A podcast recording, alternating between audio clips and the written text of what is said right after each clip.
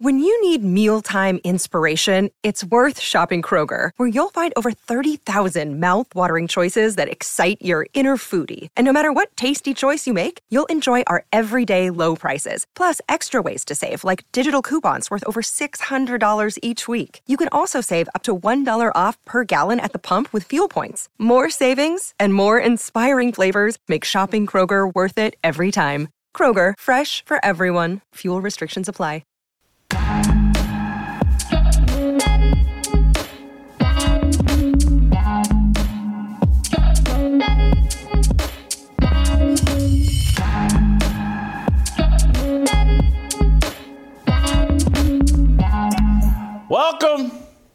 Welcome to Speak for You.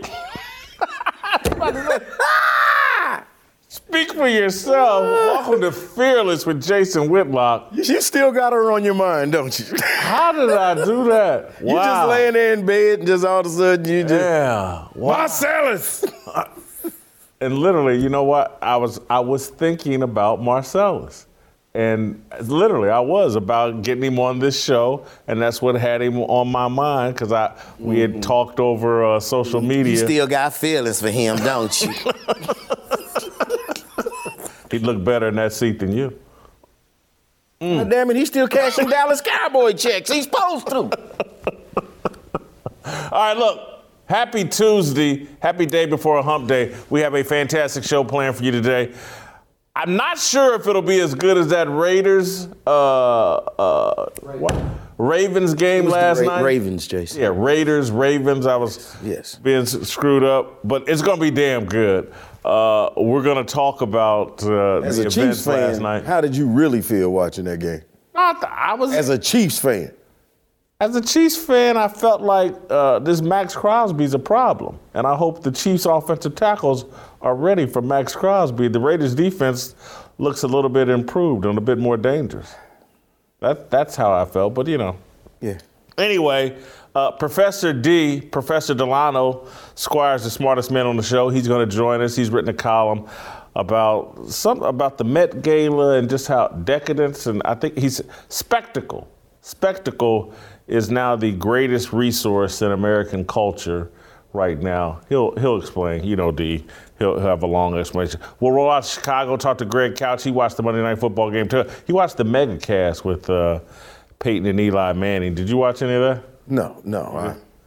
Oh, I'm a basic guy. You're a basic guy. You're a basic guy. Anyway, I watched it. It was pretty interesting. Uncle Jimmy's gonna flip me the bird, I guess, later in the show as well.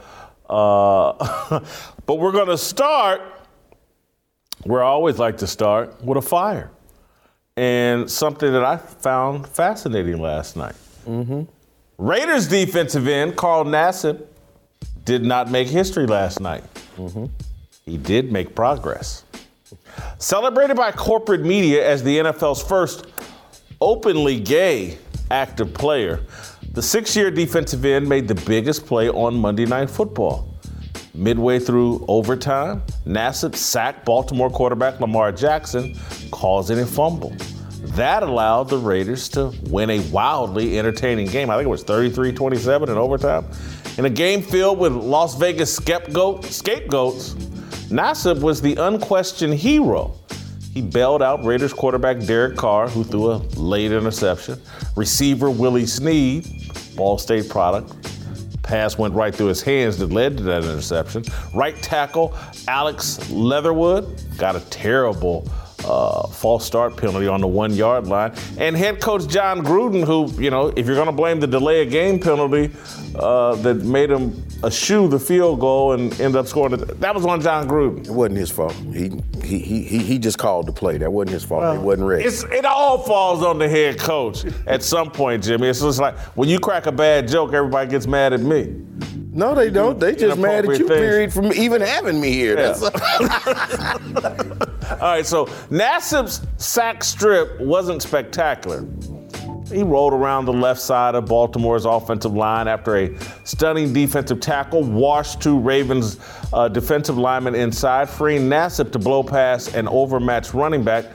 Nassib hit Jackson from behind, the ball popped out, and one of Nassib's teammates recovered it. The defensive play design had as much to do with the sack as Nassib.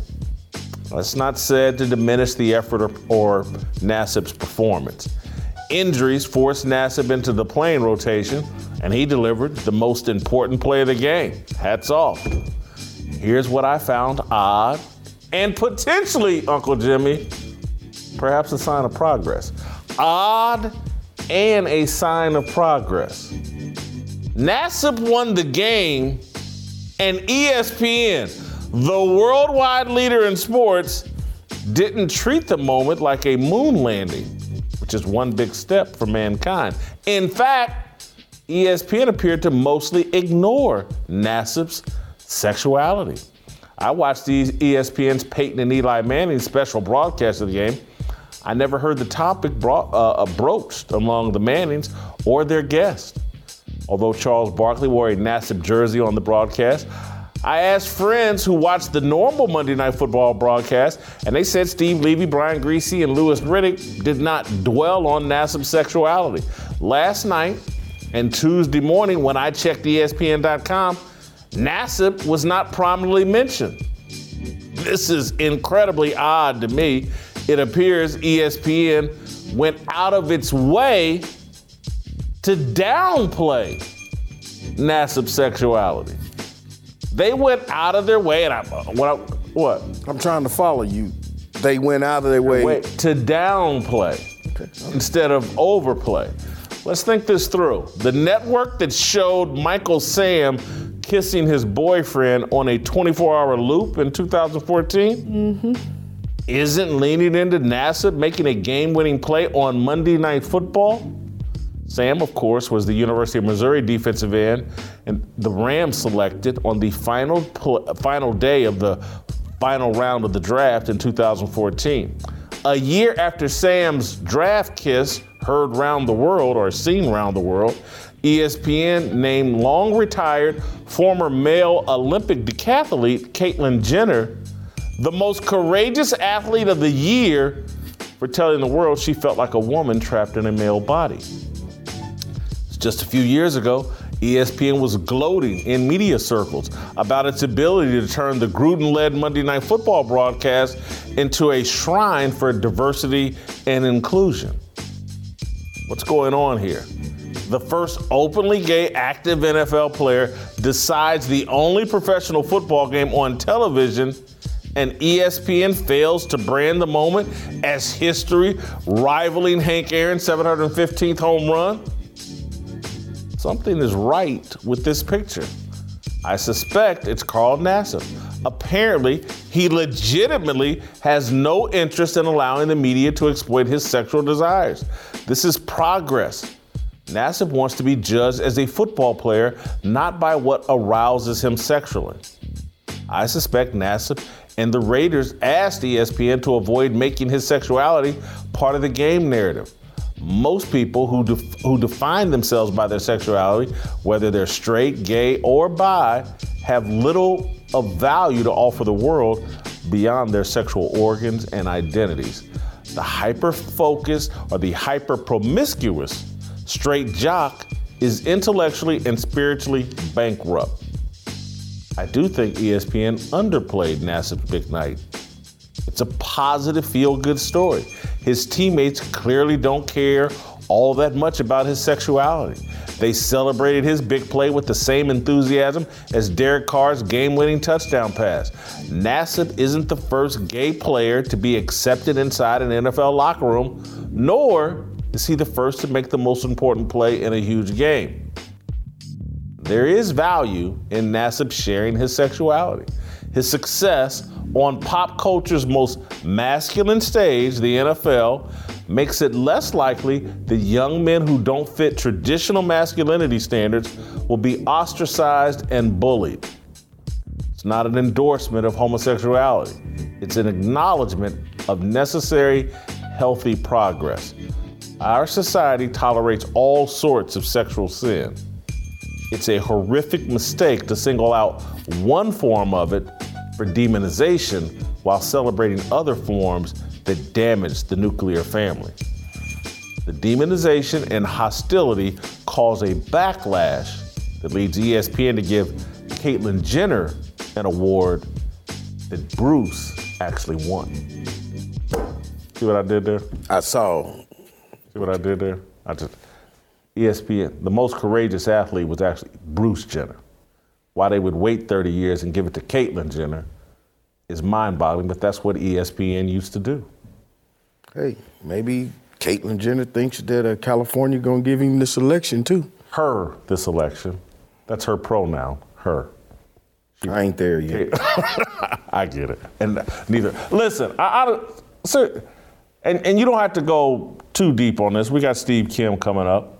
But I think it's interesting, and I think it's calculated on ESPN's part that they're not leaning into this Carl Nassib, historic gay athlete, wins the football game. I think it's intentional. I think someone has gone around to ESPN and said, look, if this dude does anything, we're not going to overplay it. Honestly, when it happened, it was like the gay dude got a sack. That's what you were thinking? But that. What you thinking, Carl? No. When they said Carl, I'm like, oh, the gay dude. But they never talked about it again. Yeah. They never talked. I'm like, And to me, and that was it. That was the extent of thinking about it. I was like, wow, he just made it. And I was waiting to hear it. And I'm like, wow, so we're not even talking about this. And then I felt like something was wrong with me. I'm like, hold on, did I miss this? Because I'm trying to be, I ain't saying I'm woke, but I'm waking up. Well, they built the expectation that if the guy had done anything, they were going to jam it down in our face. Damn. You better hurry up and get Steve in there now. Steve, yeah, come bail me out. I was about to say throat, then I said face, and then. Let's go to our favorite ESPN expert, Steve Kim, former writer for ESPN. One of the smartest guys talking about the sports media, in my view, the smartest guy and the most clever. My Asian brother from another mother. Is this a long enough introduction that I'm giving him? Uncle Jimmy. But you got to add one more. He's one of the realest guys. He's one of the realest guests that we've had on here, man. He keeps it real. He really does. And when he corrected you on the Black National Anthem, I enjoyed that tremendously. That he knows more about the Negro National Anthem than your old ass. That's embarrassing. No, he knows more about the Negro National Anthem than your big old ass. Now tell the truth. And shame the devil. All right, Steve, what do you think of I think it's odd that this isn't plastered all over ESPN and being treated like a moon landing. I think that's very odd for ESPN not to treat it that way. I give him a lot of credit. Jay, I actually did watch both of the Megacast with Dan Orlovsky, and I switched over a little bit to the regular broadcast, and you may have missed it. Sometime in the second half, they did actually run a very small vignette on Nassib. They showed a social media post where he came out. Lisa Salters talked about it, and then the three announcers, and I believe this is the new rule now. Anytime someone does something like this, the announcers are basically told by the producers, hey, guys, tell him how proud you are of him and how courageous it is. They gave that spiel. Then they moved on. And Jay, my view is this. Carl Nassib, and you wrote about this a couple of months ago when this first happened, he's a fringe player. This is not how he long. And it reminds me of the first gay Major League Baseball player that was known to have come out was Glenn Burke. He was a backup for the Dodgers back in the late 70s. Actually, the creator, believe it or not, of the high five. But he was a bench player. So he's kind of a footnote in history. It's noteworthy to a certain degree, but it's not that big of a deal. Carl Nassib made a play, a pivotal play, a big play as a football player. And I guarantee you that Nassib himself, that let's say he plays a much larger role and has a career season this year, Jay, I really don't think he wants to be known as, oh, Carl Nassib, 8.5 sacks, the gay guy. I think that's the last thing he wants. I agree with you there. But Steve, given all that we've seen from ESPN over the last few years, every opportunity to jam every BLM, LGBTQ agenda in our face, down our throats, they tried to jam it all. I'm not even saying that, there's no pun intended there in all seriousness.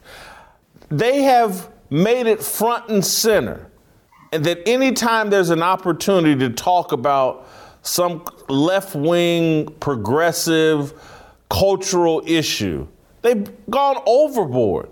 And to me, they went underboard, if there is such a thing, last night on Carl Nassib.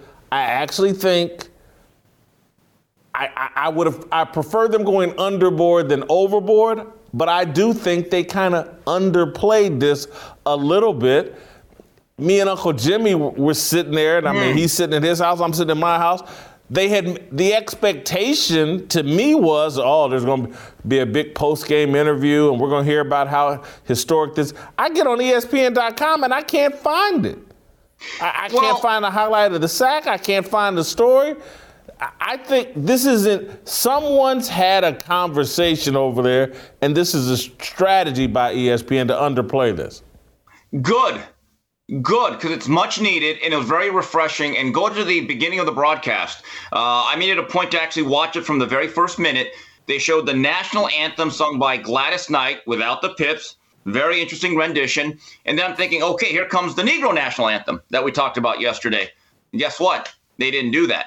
So maybe they did have a discussion, and maybe it's much needed. Because if you look at the trend of who watches football, it's still very masculine. And there's a segment of America that is still very conservative. ESPN, for all its social justice leanings, they are a business. Maybe they have said, okay, maybe on the NBA, maybe on Major League Baseball, we can shove this down people's or in their faces. Here, the National Football League, I've said this for about 10 years, Jason. Baseball is America's pastime. Football is our passion. And maybe they are treating this a little bit different. And quite frankly, I think it's refreshing.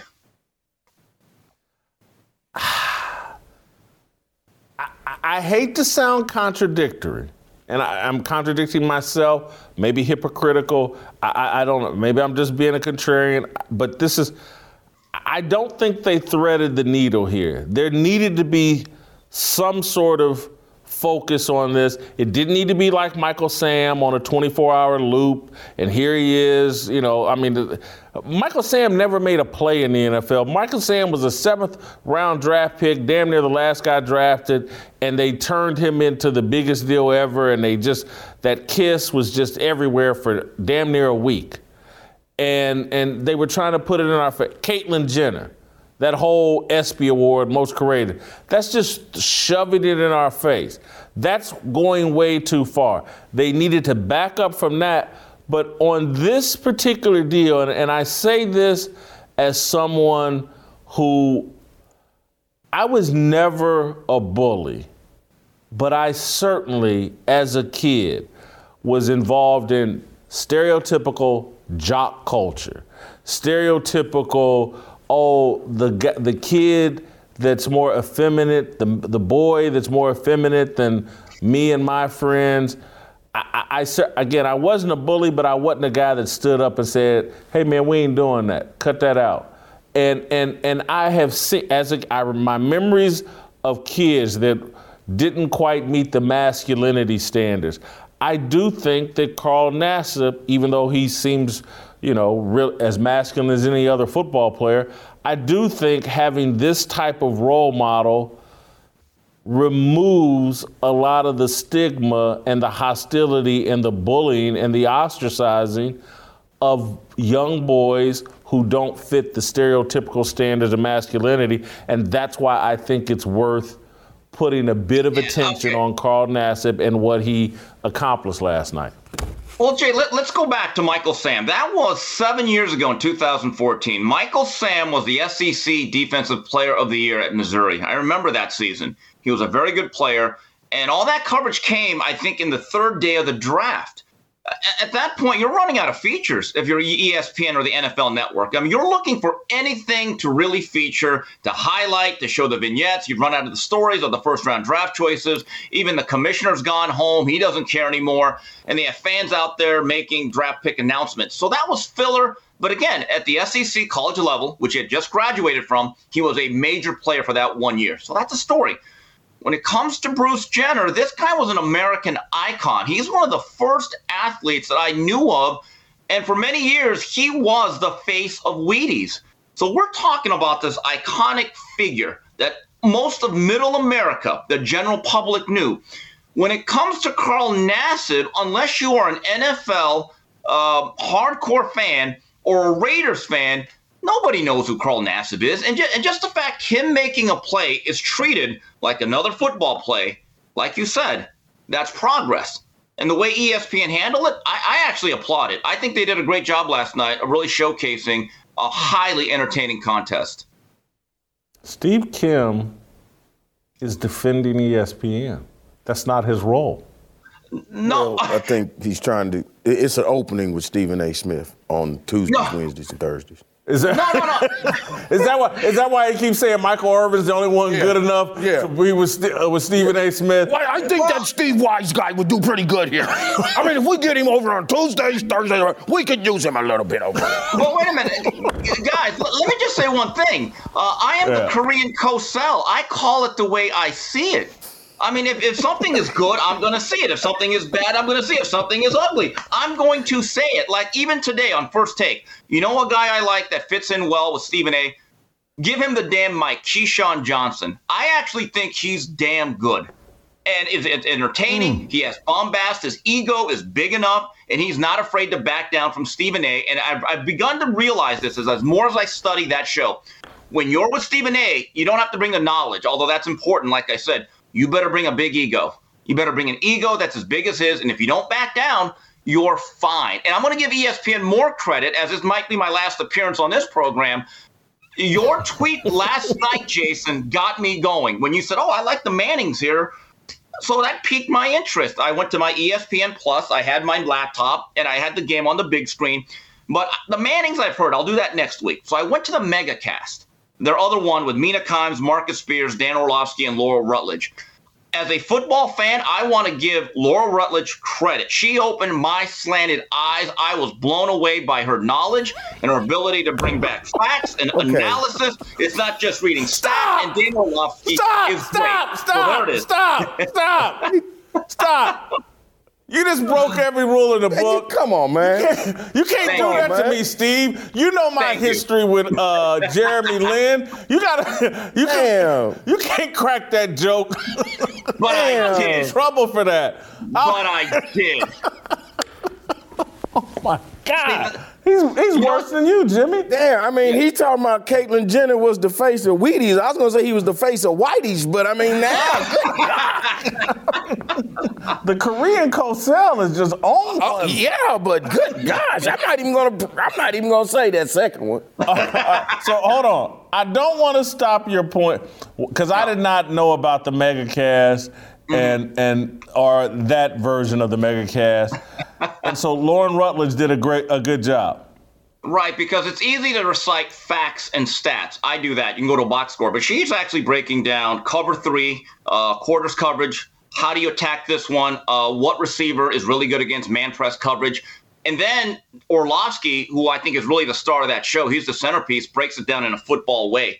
If you ever want to learn about football, and I've had this experience, if you watch a football game with a quarterback that at least played college football, guys, they will teach you the game literally as it goes on. I've had the chance to do that with Rudy Carpenter, had a chance to do that with Brad Kaya, and with Dan Orlovsky, all of America gets that opportunity. It really is a football education.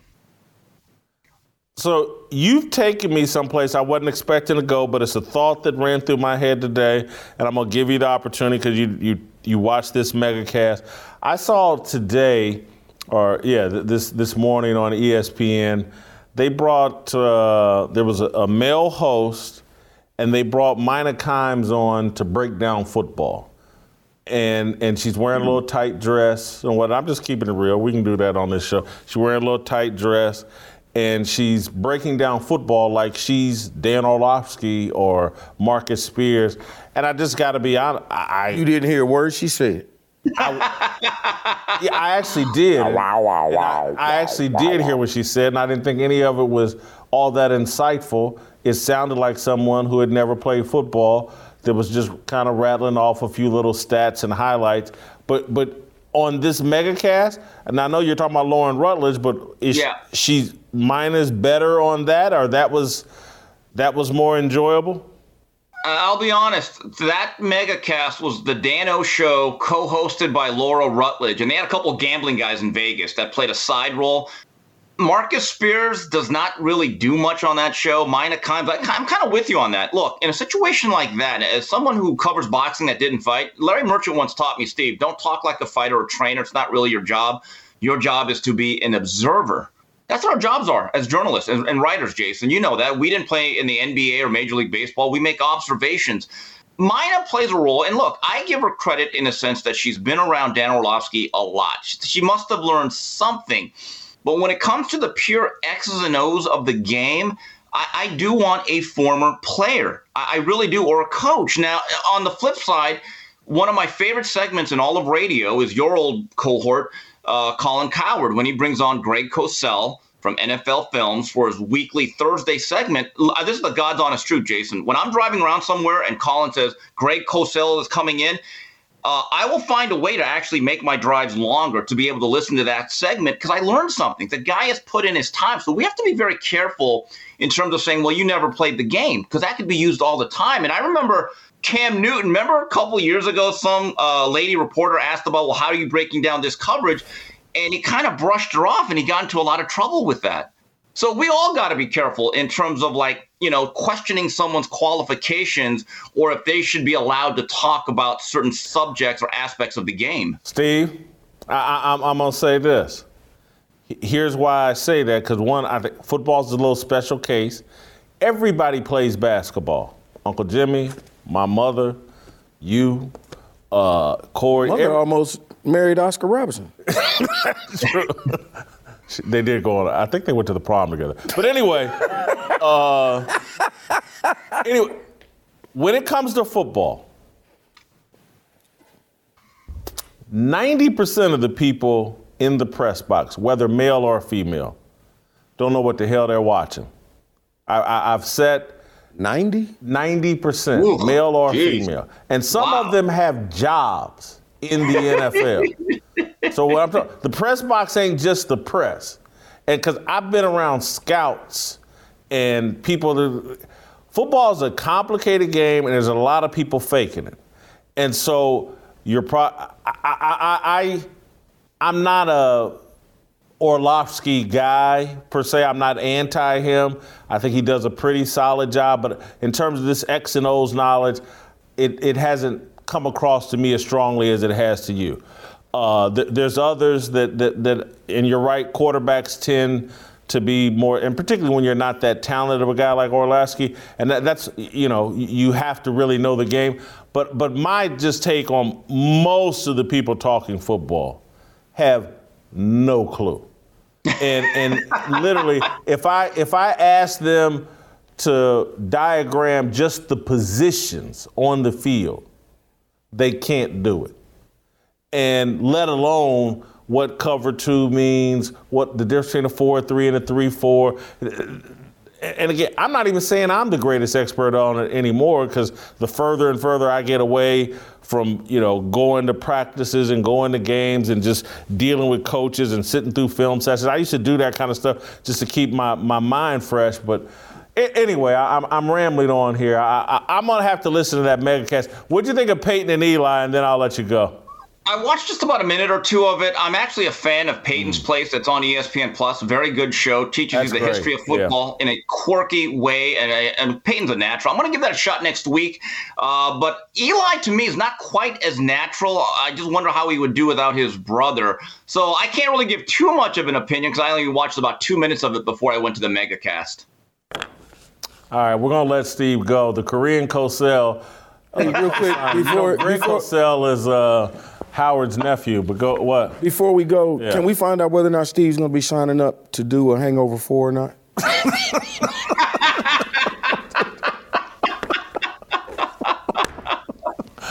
I think he is, Jim. Okay. I want tickets. That's a pretty good franchise, Hangover. Yes. Why would he leave? I love him. Why would he leave? All right, our friends over at Built Bar have become an important part of my daily routine, especially in my fight with my gut and to shed this weight. It's going great. Their protein bars are low in sugar and most of them are under 150 calories as well. Even more importantly, they're full of great taste and flavor. with tons of great flavors to choose from, like cookie dough, chunk, mint brownie, coconut almond, and the new flavors, peanut butter brownie, Built Bar. Stay innovative to keep giving you the best product possible. You'll never look at those grocery store protein bars the same way after trying Built Bar. But stop wasting your time and quit waiting. Go and order your very own Built Bars now. Go to Built.com and use promo code FEARLESS to save 15% off your first order. Use promo code FEARLESS for 15% off at Built.com.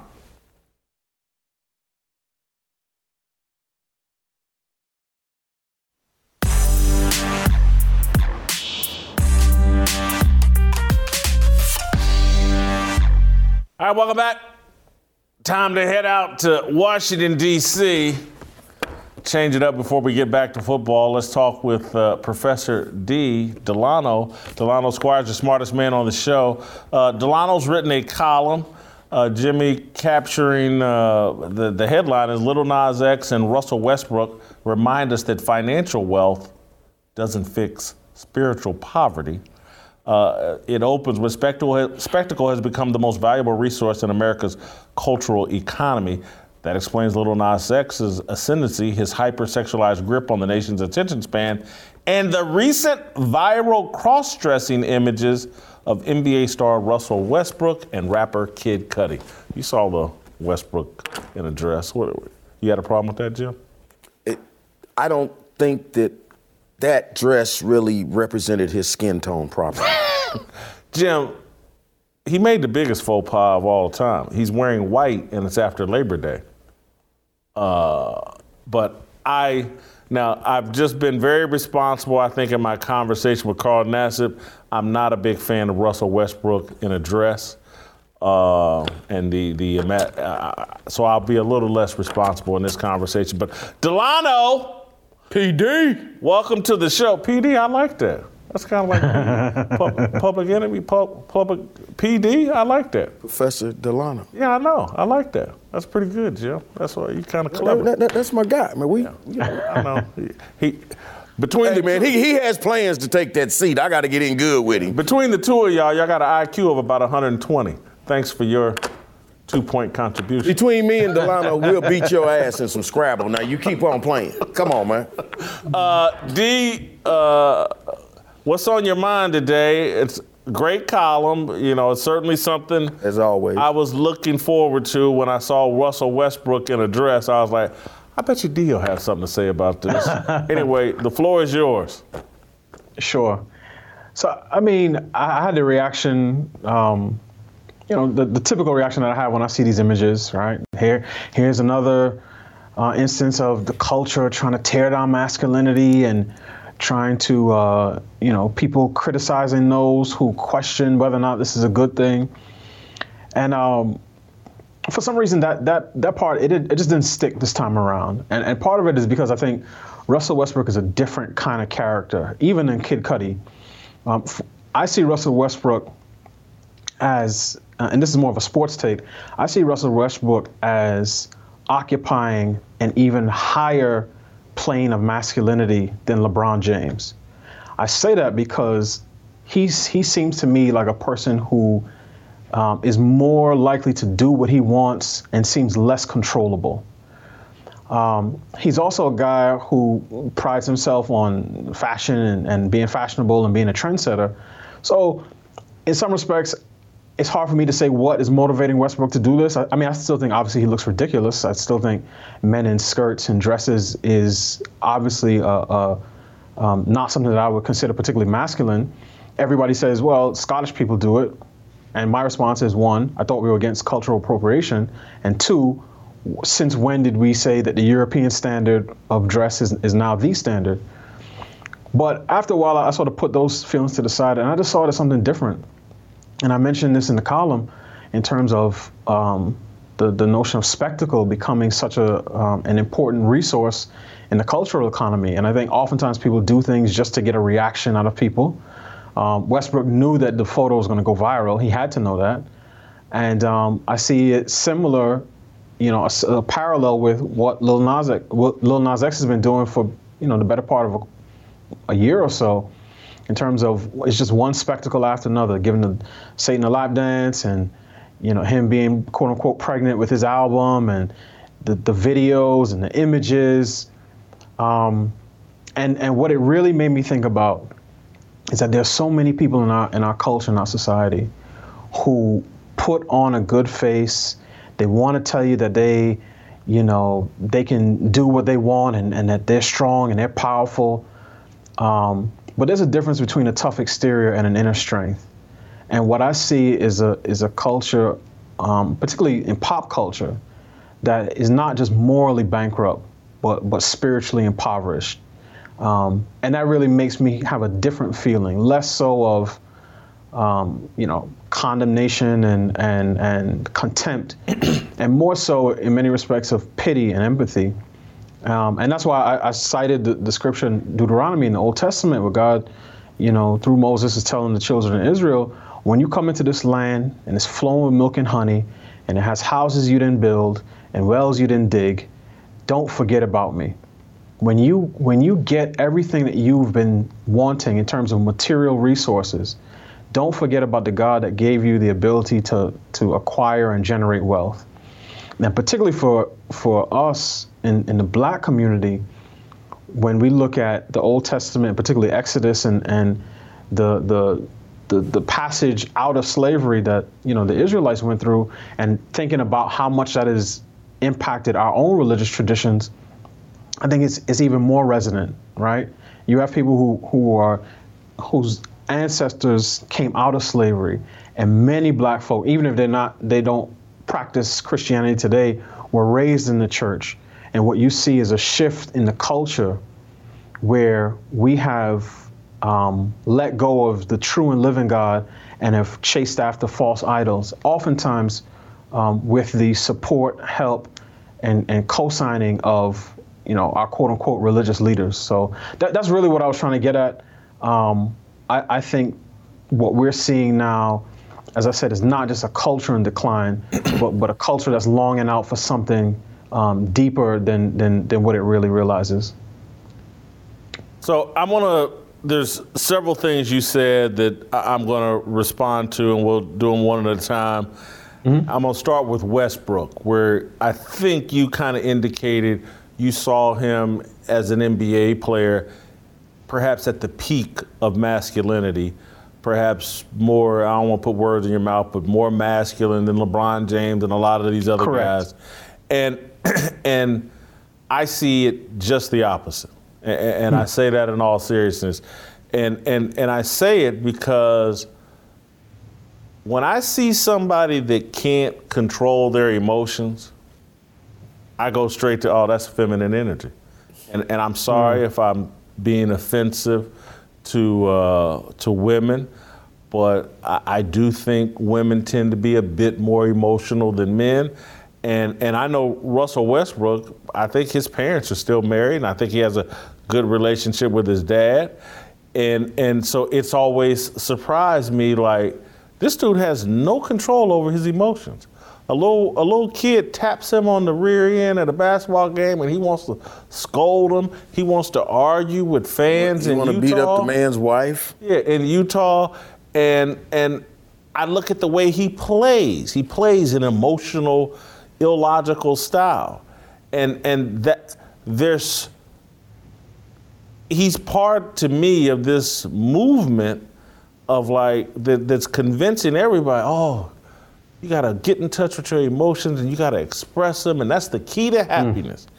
And I just don't believe that. I don't believe you. I don't think there's anything wrong with a man or a woman, but in particular a man, holding in his emotions and expressing them at the proper time and amongst the proper group of people. But you know, a lot of what I see in just like in gang culture, when you're short on intellect and long in emotion, you reach for a gun and settle all disputes that way. It's an emotional, feminine culture. It's conflict resolution. If women had the same physicality as men, they would solve their problems the way idiot men do who have no control over their emotions. And the only reason why they don't is because they don't have that kind of physicality, in my view. And so when I would see Westbrook showing up at games, dressed the attention-getting way that he was addressed all the time and always constant, I looked at that the entire time and was just like, he got a secret, and he gonna tell that secret at some point. And you know, he put on, I don't know if it was the humiliation ceremony that they make a lot of these guys go through to get let into the club, but that's what we just witnessed. You got the young people call it sus. Sus? Sus. What does that mean? I guess you're a little suspect. I don't know.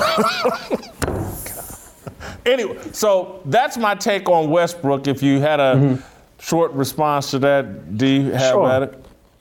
Yeah, so I think in many respects, I agree with you, 100% in terms of being able to control one's emotions is a mark, one, of wisdom and certainly of healthy masculinity, right? That doesn't mean you never fight. That doesn't mean you never get angry. It just means that you are in control. You are doing, you're not just responding to what other people are doing. I made my comment about Westbrook, and again, my views on that have changed just seeing what he's been doing over the last couple of days. But to me, and I'll use an analogy I use often, I see Westbrook as more of a bronco, right? A guy who is, in many respects, uncontrollable.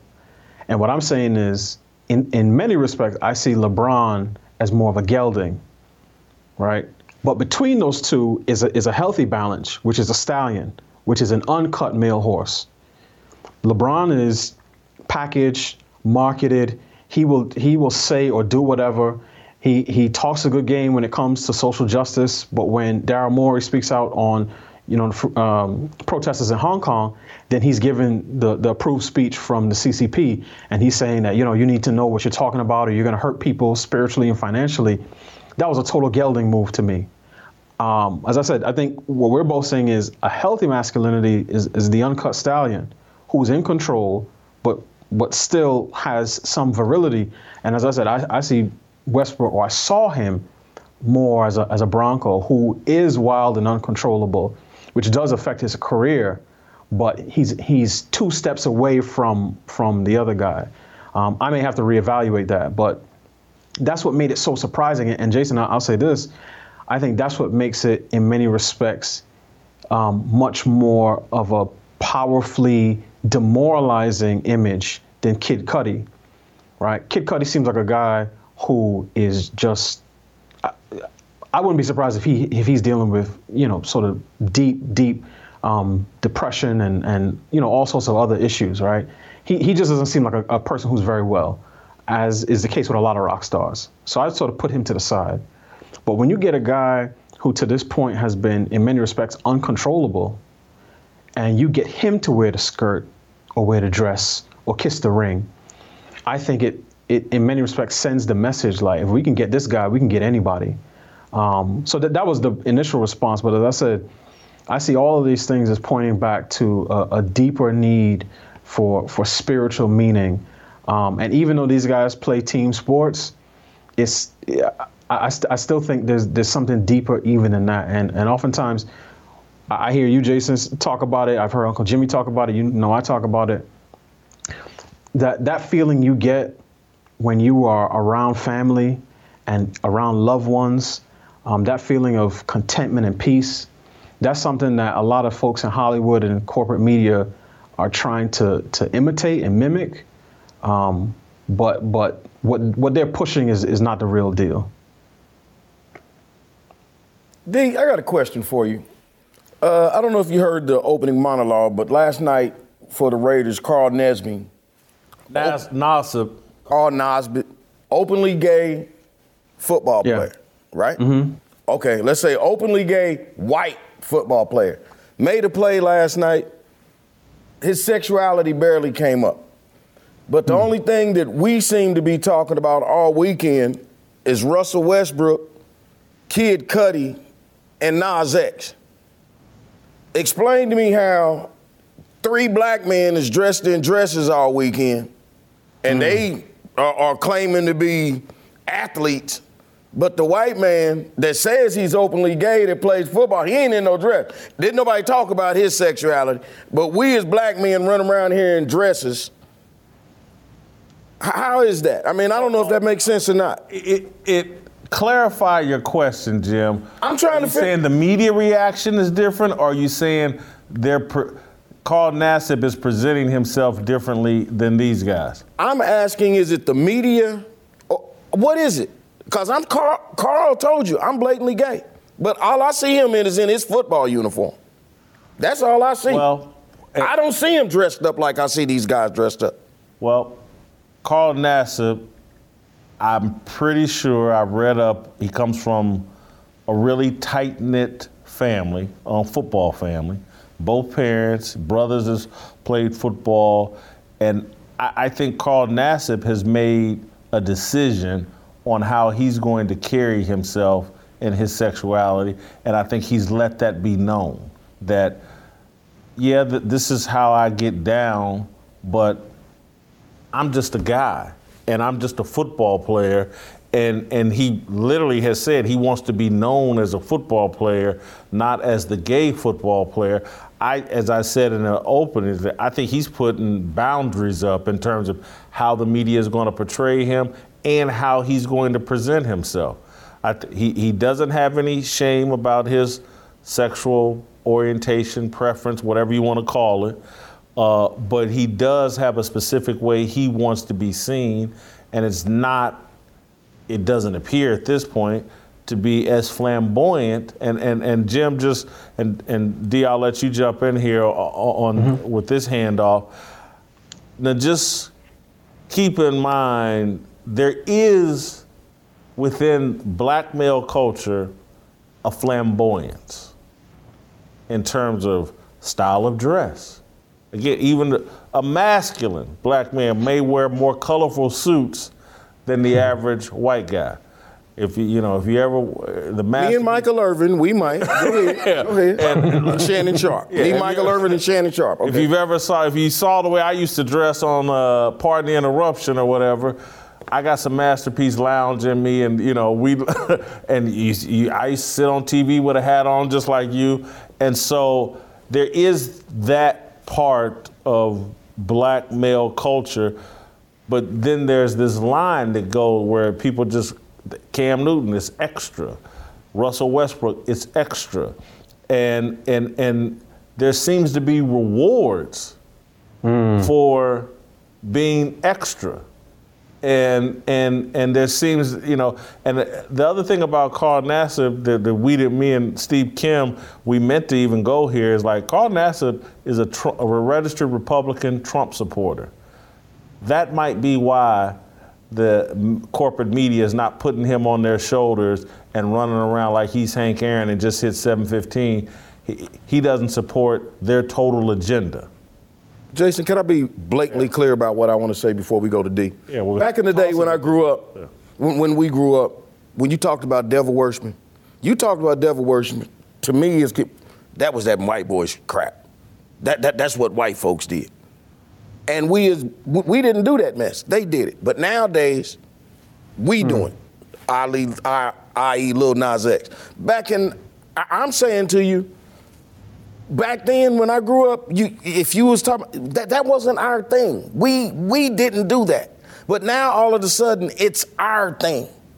You understand what I'm saying? This whole, every black man wearing dresses. No. I think what you're talking about is like Jay-Z and you're talking about Illuminati, basically, or just. I'm asking. Be honest with you, I really think what you're getting at is Freemasonry. And we have been moving in. We've always been in that lane. There's always been black Masons, but now there seems to be more of it. Jim, I think what you're talking about again, to me, and D, I'll let you please jump in here. But hey man, when they let you into the money flow, there's some baggage that goes along with that, and there's a reason why the Bible and God said, man. A rich man to get into heaven, a camel can get through a needle, because money is corruptive, particularly if you have no respect for a higher power or any scruples about how you get money. And so what you're talking about, Jim, is, to me, is the African-American journey from slavery all the way up through the Civil Rights Movement.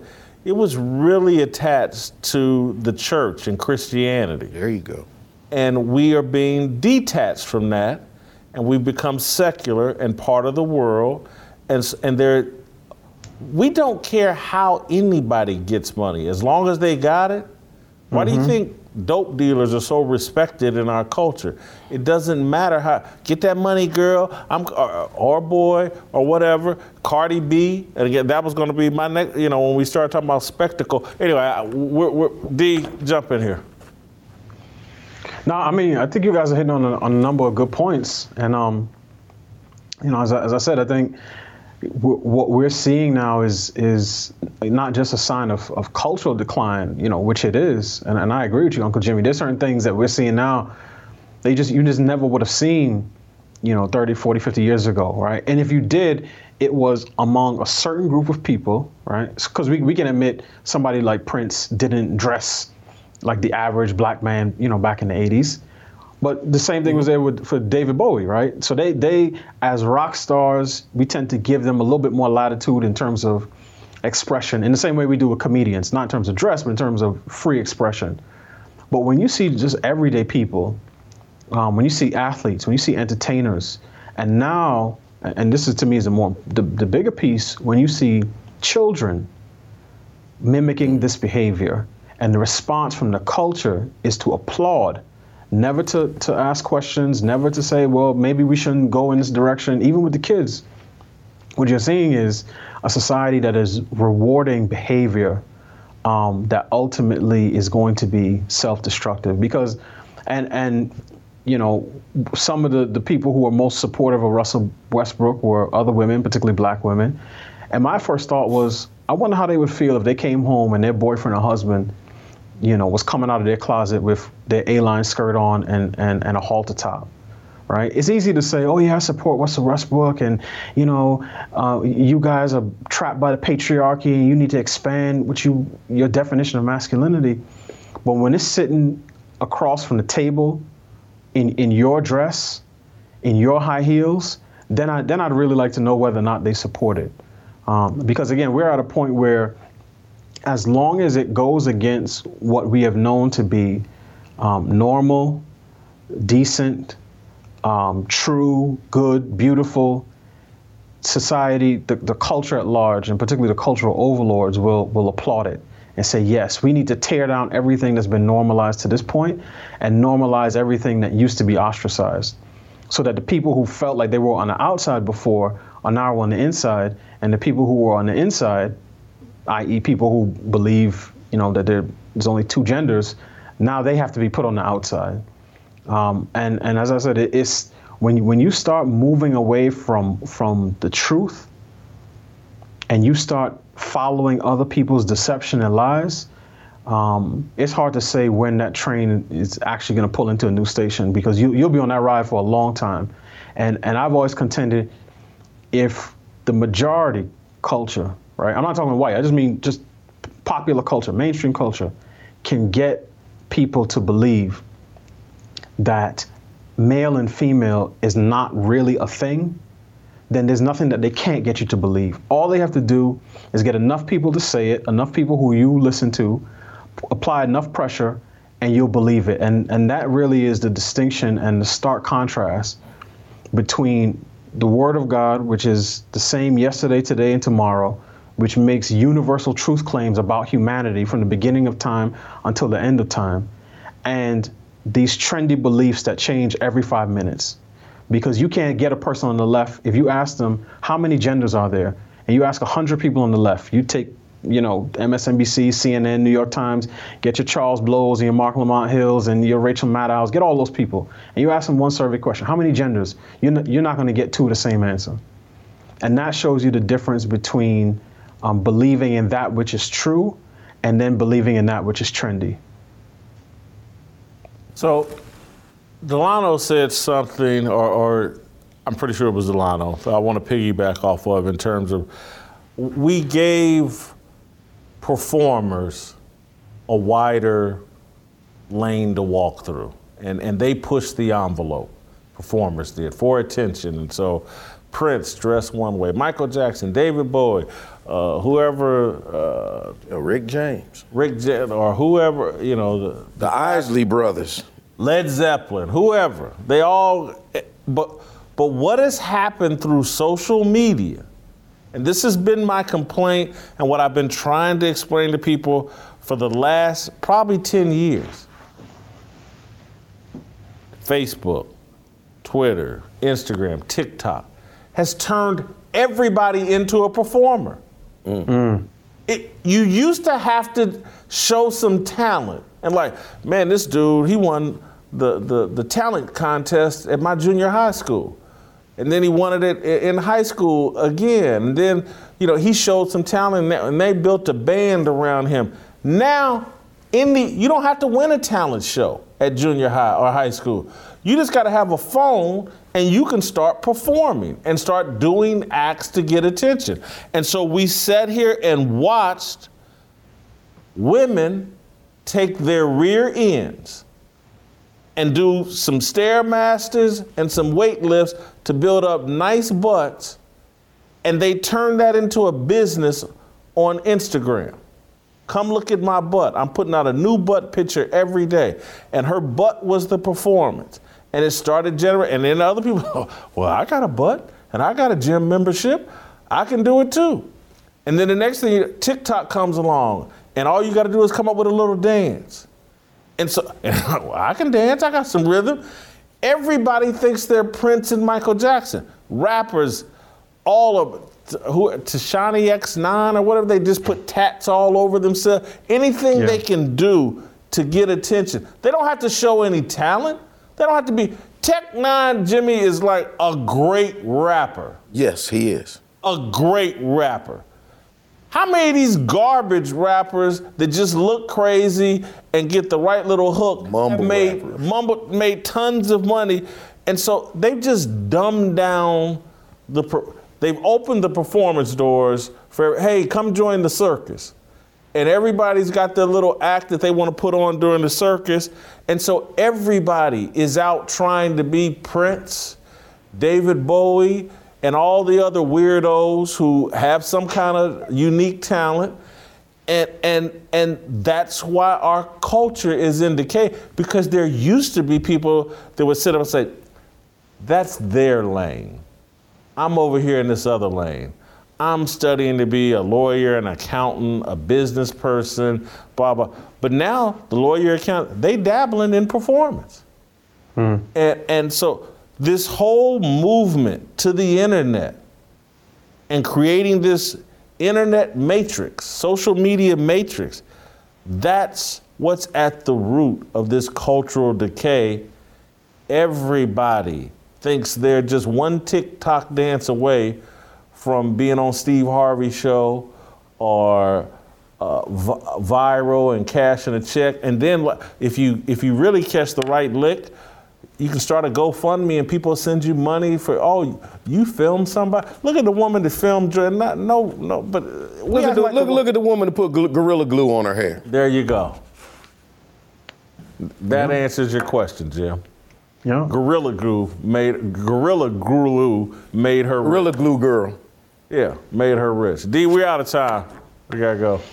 All right, thanks guys. Awesome as always. Yeah, D actually was so good today, he actually brought good things out of you. Do you know how good you have to be to make you good? Yes, you do it every day. No. You do it every day. They be like, how do you get so good? Do you see the work that Whitlock does to bring this greatness out of me? This mess don't come along easy. You absolutely right. Yeah. That's why you one of the hardest working men in television right now. Now, I was saying, D does it politely. I make threats. D actually, with his own performance, makes you great. I make threats. That's because D has what's called a personality. Yeah. Tact, class. Yeah. Yes, class. That's the word. Intellect. Coof.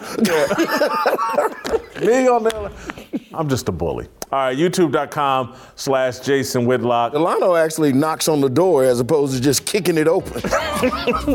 Greg Couch.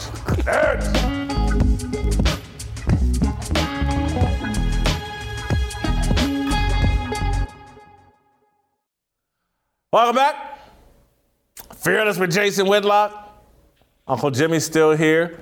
All right, we're going to roll back into the Monday Night Football broadcast last night. The Raiders and the Ravens played an absolutely crazy football game, and it was probably matched by the craziness of ESPN's broadcast last night. They had three different versions of that Monday night game. You had the regular broadcast with Steve Levy and Louis Riddick and Brian Griese.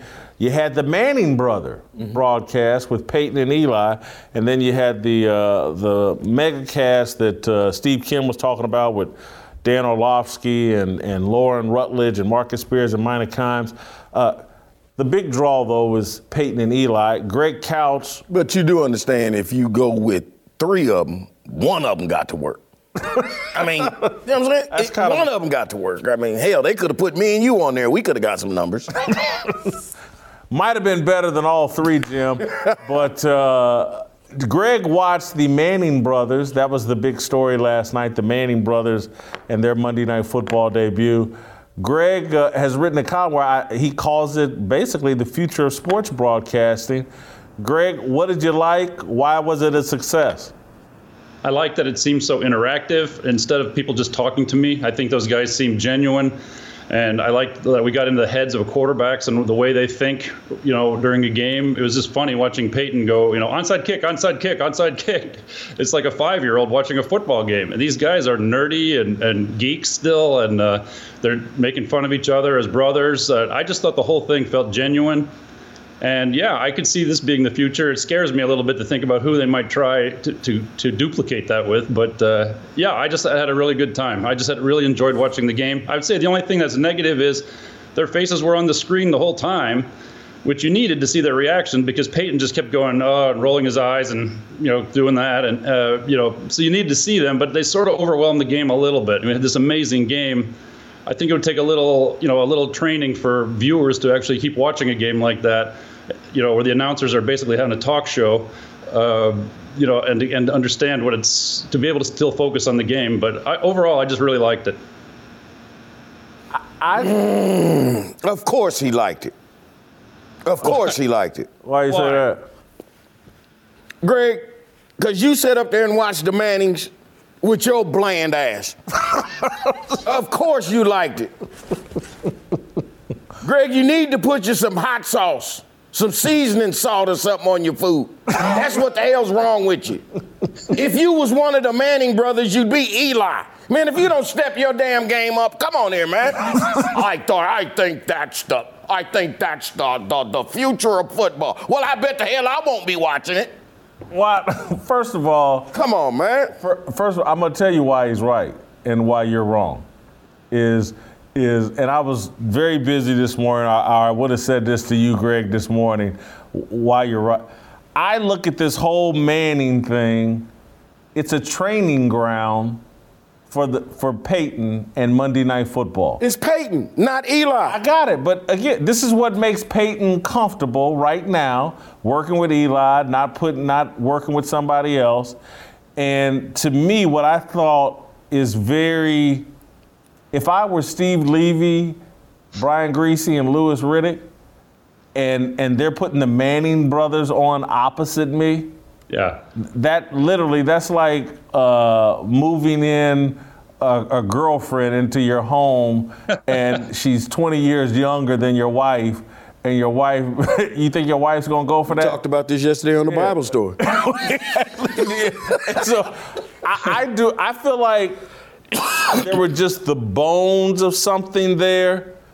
You know, whatever Peyton Manning ends up doing in broadcasting, I don't think it's going to look like what we saw last night. There was some. I didn't know if Eli offered much, but I do think Ray Lewis, Barkley, Russell Wilson, Travis Kelce, and somebody else I may be missing, those little guest appearances, I thought that was kind of cool and fun. Did you see Russell Wilson's wife? Go ahead. Yeah, I did. Okay. But yeah, if I were the regular Monday Night Football broadcast crew, I don't know if I would be pleased with this. You know, I was looking at the preseason press conference those guys had, and they were talking about how they need to be more conversational, and they understand now that they need to talk to each other more. I mean, they had a whole season of this, and now they're being told, hey, let's be conversational and natural. And meantime, you look at the Manning brothers, and that's all they were, just clowning around and having fun. You know, I mean, hearing Peyton make fun, or Eli make fun of Peyton's head, you know, the size of his head. And also they were interesting, too, just the way they analyzed the game. And the one play when Lamar Jackson fumbled, and they talked about how the guard and the tackle pulled this way, and the running back had to stop the defensive end coming in that way, but he didn't go out far enough. He said, so the defensive end got too close to Lamar, who got spooked and took off and didn't put both hands on the ball. And it was pretty quick thinking the way they described it so clearly. So it wasn't just the clowning around. They gave a lot of football stuff, and you know. But again, it would be hard to think of who they're going to put in their place. And I'm not sure Peyton. I think you're right. I think they're training Peyton for that job. I think Peyton wants to be trained as an owner, though. I think he and Jay-Z and Jeff Bezos maybe get the Denver Broncos next year. I think that's more what he has in mind. So maybe he's looking for a quick out, and that's why he's only agreed to 10 shows. I would. Why Jeff Bezos would be in partnership with anybody on owning the football team? He could own the whole National Football League. But I'll say this about Peyton. The intensity in his eyes as he watched the game. Yeah. And, I mean, he's really, really into football in a way that Eli isn't. And not both of them were quick to diagnose what was happening on the field. But you could tell, like, Peyton's love of the game comes off real well. And I actually thought it's some, and again, I'm not saying Eli doesn't, but it's a transfer of energy. You can tell when people love what they're doing and have a passion for it and just have that, they just have an aura and energy around them. Peyton has it. I would like to see, and again, Peyton, I'm sure, is in this with Eli for the long haul. But I would have loved to have seen Peyton and Ray Lewis. Mm-hmm. Peyton and, you know, just Peyton Charles and his other brother that has Cooper, that show. Perhaps Cooper or whatever. Because at some, what I actually thought, and I don't mind jokes, but when I'm watching a football game, I'm not there for the jokes.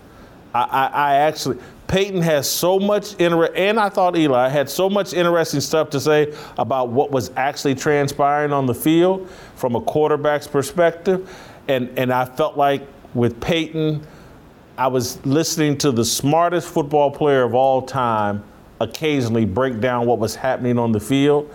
To me, he's much smarter than Tony Romo, and Romo gets a lot of credit for his breakdown of games. You put Peyton in that situation, and again, these guys are getting paid so much money now because Romo's making like $18 million or whatever. So would it be worth it to ESPN to pay Peyton $25 million to do their Monday Night Football? And you got to find the right. You got to get a big time play-by-play person. Again, I don't want to take a dump on the Monday Night Football crew, but Steve Levy's not a football play-by-play guy, not an NFL one, not at that level. Riddick and Griese are fine, okay. They're not at that level. But if they could find the right play-by-play guy to match with Peyton, you could have something very special there. They also just took advantage of Zoom. I mean, they finally understood, you know, how to use the Zoom technology. And you know, we've just, instead of just watching people like me right here sitting here in my living room, you know, they actually made something exciting out of the scene. And I thought those guys got much better. I thought they were a little hyper at first, particularly Peyton. And it was a little forced and then a little hokey. And I think someone actually got in his ear and said, hey, let's talk football. And then he calmed down and they became sort of natural to themselves. And I thought, that, you know, they were just sort of, you know, Beavis and Butthead like, or those guys in the Muppets, the old guys watching overhead. It was just kind of funny watching them. I think, because I saw some other reviews, and from what I saw of the internet, people were high on the broadcast.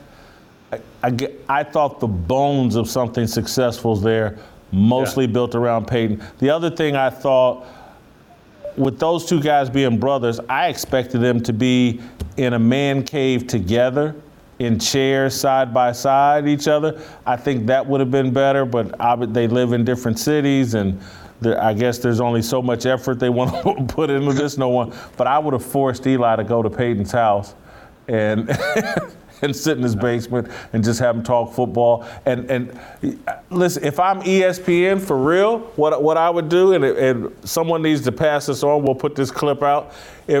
What I would do is I would build a set in Peyton's man cave, have Eli come over. I'd fly in Ray Lewis or a couple other athletes, and I'd have a party in Peyton's man cave while Peyton's leading the discussion about the football game.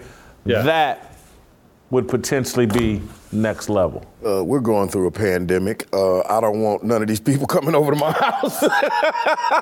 If you think Peyton Manning and these guys care, I guarantee they like Nicki Minaj. They ain't buying all this. They ain't on the Fauci bandwagon, trust me. There you go. Trust me. These guys. Anyway, thank you, Greg. All right, Uncle Jimmy wants to flip me the bird, I believe, which I don't blame him. YouTube.com/Jason Whitlock. Jimmy's going to flip me the bird, and we're going to do an approval rating on Carl Nassib. Oh, wow. All right. Jimmy, you're hot.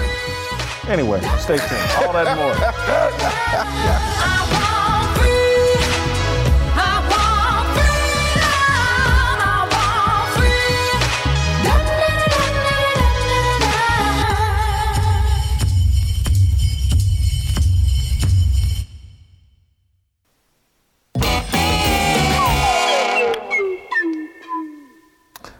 All right, welcome back. Jimmy, you're kind of feisty today. You want to flip me the bird. You were brutal. Man. You were brutal to Greg Couch. I thought that was your guy, man. But Greg is my guy, man. But Greg kind of remind me of Roman noodles sometimes. Roman noodles or ramen noodles? Roman noodles. You know what I'm talking about. Them things that keep you alive during college. Damn it, if you ain't got no hot sauce, they sometimes just don't work. Anyway, go ahead. Why you want to flip me the bird? Well, man, I just need to check out. I need to know if you know what's going on these Twitter streets, man. Have you checked out what's happening this weekend? I thought I did. Just in these Twitter streets? I thought I did. First of all, well, let's get down to it then. Yeah. Let's get down to it. First of all, I got a couple pictures for you from the AVN Awards this weekend. The AVN Awards. That's in Las Vegas. Yeah. I'm going to show you a picture of Jennifer Lopez. That's not the AVN award. That's the MTV award. Well, look, I'm telling you what I thought it was, okay?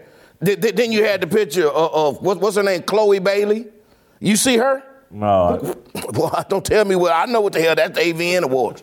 MTV. That's not. Then you had Megan Fox. Megan, yeah, she definitely ain't at the AVN. That's MTV. Okay. Now. And I don't know, you keep saying that's the MTV Awards. Yeah. Or VMAs. Look, I don't know if it was the AVN, the VMA, or the Him Be Gay Award. I don't know what the hell it was. All I know is that Nicki Minaj was supposed to be there. Okay? And due to the fact... You almost called her when that Nicki came on. Anyway, I thought you was about to say something else. All I know is Nicki Minaj was supposed to be there. Yeah. Okay. And for whatever reason, she gave her reason for why she wasn't there. Okay. And I don't know what happened, but somehow or another, Nicki Minaj and Joy Reid had what I'd like to call a knockdown weave drag out. Okay. See, evidently, Nicki was supposed to be there at the event, and she wasn't there. Okay, because she hadn't got her shot yet. Okay, and she was very. Nicki Minaj is unvaccinated. Yes, and she was very, and she was unvaccinated, which I thought that's what you're supposed to do. If you ain't had the shot, and if you ain't had it, and you ain't been vaccinated. Yeah. Okay, that's what you're supposed to do. But then later on, she posted out a tweet saying that her cousin's nut testicles has swollen up.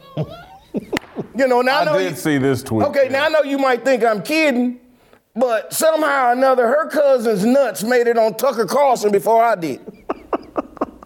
You think I'm lying? Look right here. Now, out of nowhere, Tucker Carlson was talking about Nicki Minaj's cousin? Talking about his nuts. Yes. Look, that's what I'm saying. I don't figure out he made it before me. Now, this is going on, and out of nowhere, here come Joey Baby Boy Reed out of nowhere. Let's look at this clip and see what Joey did here. Come on. People like Nicki Minaj, I have to say this. You have a platform, sister, that is 22 million followers, okay? I have 2 million followers. You have 22 million followers on Twitter. For you to use your platform to encourage our community to not protect themselves and save their lives, my God, sister, you could do better than that. You got that platform. It's a blessing. It's a blessing that you got that people listen to you, and they listen to you more than they listen to me. For you to use your platform to put people in the position of dying from a disease they don't have to die from, oh my God, as a fan, as a hip-hop fan, as somebody who was your fan, I'm so sad that you did that. So sad that you did that, sister. Oh my God. Oh my God, sister. I'm so sad. Sister girl. Oh, I'm so sad. Okay. She's so phony is what she is. I would almost say so effing phony. That's what she is. Anyway, go ahead. She opened up them floodgates for Nikki. Okay, that's what she did to Nikki. And therefore, that made Nikki lay them hands on her on Twitter.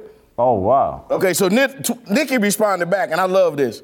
She said, 2 white men sitting up there nodding their head cause this Uncle Tamia doing their work. How sad. Okay. Then, wait a minute, hold on, I ain't finished, because then after that, she hit her with the two-piece. She hit her up. She said, this is what happens when you're so thirsty to down another black woman by the request of the white man that you don't bother to read all my tweets. My God, sister, do better. Imagine getting your dumb ass on TV a minute after a tweet just to spread a false narrative about another black woman. Damn, this was a knockdown, weave out. Knockdown, drag out, weave out. Yeah. Now, see, I know some of y'all think that Nikki's wrong for beating up on a senior citizen. Okay? But I'm here to tell you that if you look at Joy Reid's forehead, you can't tell me it don't look like she been busted in the head with a bag of nickels a time or two. See, but then it got good to Nikki, okay? Because she done already beat up one elderly person. So she, right now, she's just throwing bolos. Did you see what she said to Marilyn McCain? Meghan McCain? Okay, Meghan McCain, same thing. Meghan McCain wanted to get into this little thing. And you know what she told Meghan McCain? Eat shit. Eat shit. I don't care what you got to say. We heard you the first time. I'm just saying that was the tweet. Yeah. I mean, that pretty much ends it at that point. You don't really got nothing else to say. Sounds like I missed some fireworks. I saw. Hey, man, they need to leave Nikki alone. Yeah, they really do. And Nikki done got a little brutal since she done left the Bravo. I'm just this COVID thing and just trying to force everything on people. And all this phoniness. Oh my God, sister, that's so sad. You can force people to die. Everybody, come on. Well, you know what I think, Jason? I wonder if how much of this is you're actually, because you know, Nora, at one point a couple years ago, Nikki was the height of the industry. Nikki is actually just dropping some basic knowledge about how she feels and what her family's going through. But you're trying to downgrade her because she's not with what everybody's saying. You trying to you making her look bad. No, they trying to bully everybody into everybody.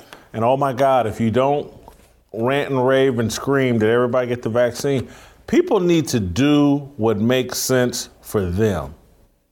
We need to get up out of each other's business and trying to tell everybody what makes sense for them.